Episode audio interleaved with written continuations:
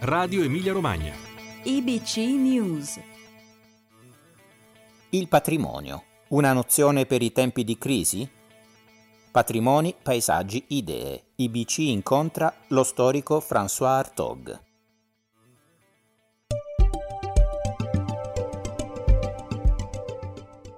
Il 30 ottobre 2019 il programma autunnale della rassegna Patrimoni, Paesaggi, Idee IBC Incontra, organizzata dall'Istituto per i Beni Culturali della Regione Emilia-Romagna con la rivista Il Mulino, ha proposto un incontro con François Artaud, lo storico francese che ha coniato il termine presentismo, una parola che definisce bene la tendenza della nostra epoca a schiacciare il flusso del tempo e a ridurlo all'attualità.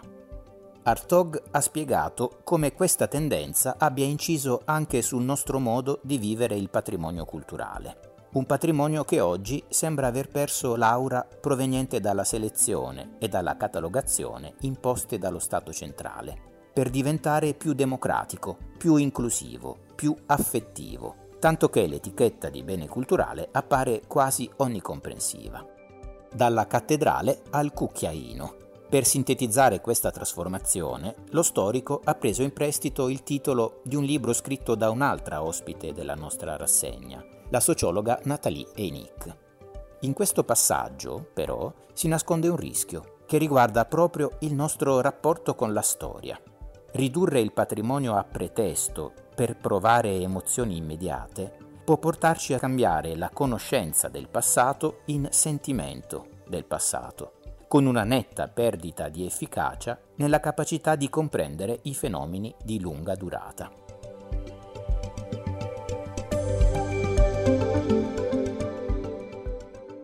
Professor Artog, in un mondo sempre più assediato dal presente e da ciò che accade in tempo reale, come sta cambiando il nostro rapporto con il passato? Notre relation au passé a beaucoup changé et elle est devenue elle s'est obscurcie. Et parce que quand nous étions euh, avec un futur très euh, évident vers lequel il fallait marcher, eh bien ce futur éclairait le passé. À partir du futur, on savait ce qui était important dans le passé, ce qu'il fallait garder, ce qu'il fallait laisser. Et c'est comme ça qu'on écrivait l'histoire moderne. À partir du moment où le futur perd cette euh, évidence et cette force d'entraînement hein, qui a été celle d'une part du 19e et d'une grande part du 20e siècle, l'obscurité surgit. Et le, passé, alors le futur s'obscurcit, et même on a ce sentiment, et même maintenant, c'est encore un, un, élément nouveau, le futur devient menaçant. Mais dans un premier temps, il s'est obscurci, et du coup, le passé s'est obscurci aussi, et on, a savait, on ne sait plus très bien quoi retenir du passé, e c'est le grand moment de la, de la mémoire. Effettivamente il nostro rapporto con il passato è cambiato moltissimo.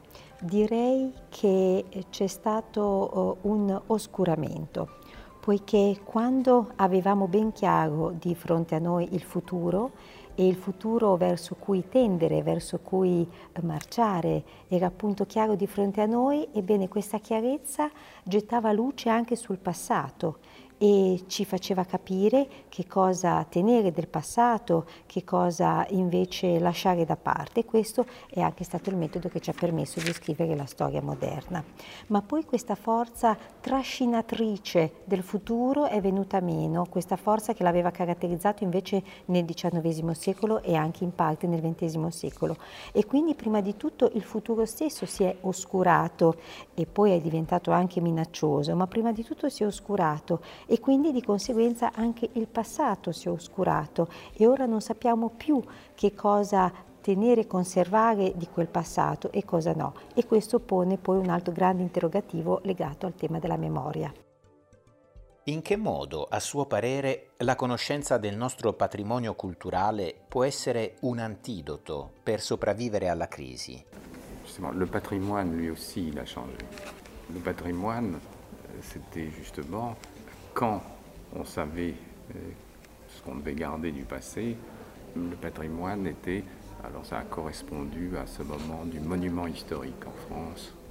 Et les choses étaient claires, il y avait des gens qui étaient chargés d'entretenir ce patrimoine et, de le transmettre. Quand euh, on a ce que je viens de dire dans la question précédente, quand le futur devient obscur, que le passé devient du même coup obscur, le patrimoine ne disparaît pas, mais il se démultiplie. C'est-à-dire qu'au fond, on est dans un moment, tout peut être patrimoine. Si moi je vous dis, ça c'est du patrimoine pour moi, vous dites euh, oui peut-être, je ne sais pas. Hein. Donc le, patrimoine à la fois accompagne ces transformations de, nos expériences du temps et peut aussi servir à se repérer, à trouver des, oui, des points de repère. Mais c'est ambivalent.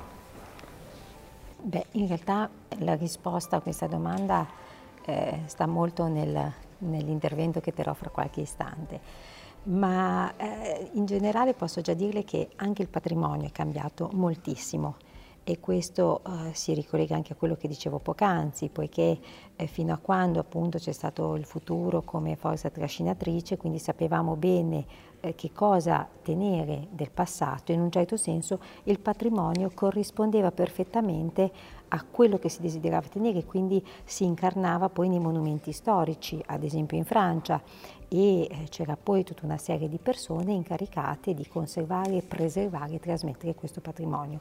Quando invece appunto la, la forza trascinatrice del futuro si è oscurata, oscurando quindi anche il passato, non è che il patrimonio è scomparso ed è venuto meno, ma semplicemente ha subito anch'esso una trasformazione, quasi proliferando, frammentandosi, demoltiplicandosi e quindi oggi tutto può essere patrimonio, anche gli oggetti che sono qui intorno a noi per me potrebbero essere patrimonio, ma magari non per lei. Quindi il patrimonio in un certo senso accompagna anch'esso questa trasformazione e potrebbe forse in qualche misura fungere anche da punto di riferimento con cui orientarsi, ma dipende, ha una funzione ambivalente. L'ossessione dell'istantaneità ha coinvolto anche la fotografia, trasformando i nostri smartphone in raccoglitori di Instagrammi, come vuole una delle applicazioni più diffuse. Che spazio rimane, secondo lei, allo sguardo che cerca di cogliere la complessità del reale?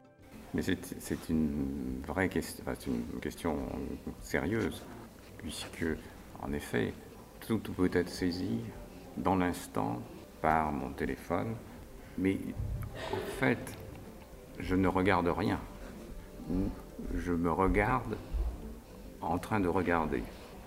C'est tout le problème des selfies devant les tableaux. Donc, c'est aussi le contraire de la complexité du réel. Puisque maintenant, hein, je prends une photo, je la diffuse, et ça devient la vérité. C'est les réseaux sociaux.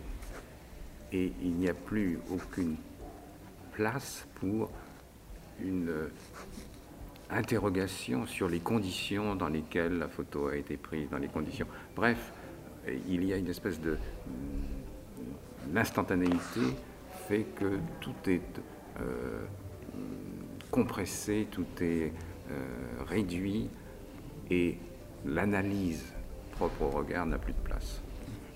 Beh, è un vero quesito, difficile trovare una risposta, anche perché effettivamente c'è stata una mutazione profonda. Oramai eh, tutto può essere percepito in modo istantaneo, ad esempio con i nostri cellulari, ma questo tipo di modalità fa sì che io in realtà non guardi nulla, o meglio, mi guardo mentre guardo e qui si ricollega tutta la questione anche dei selfie, o meglio, ad esempio dei selfie scattati di fronte a dei quadri.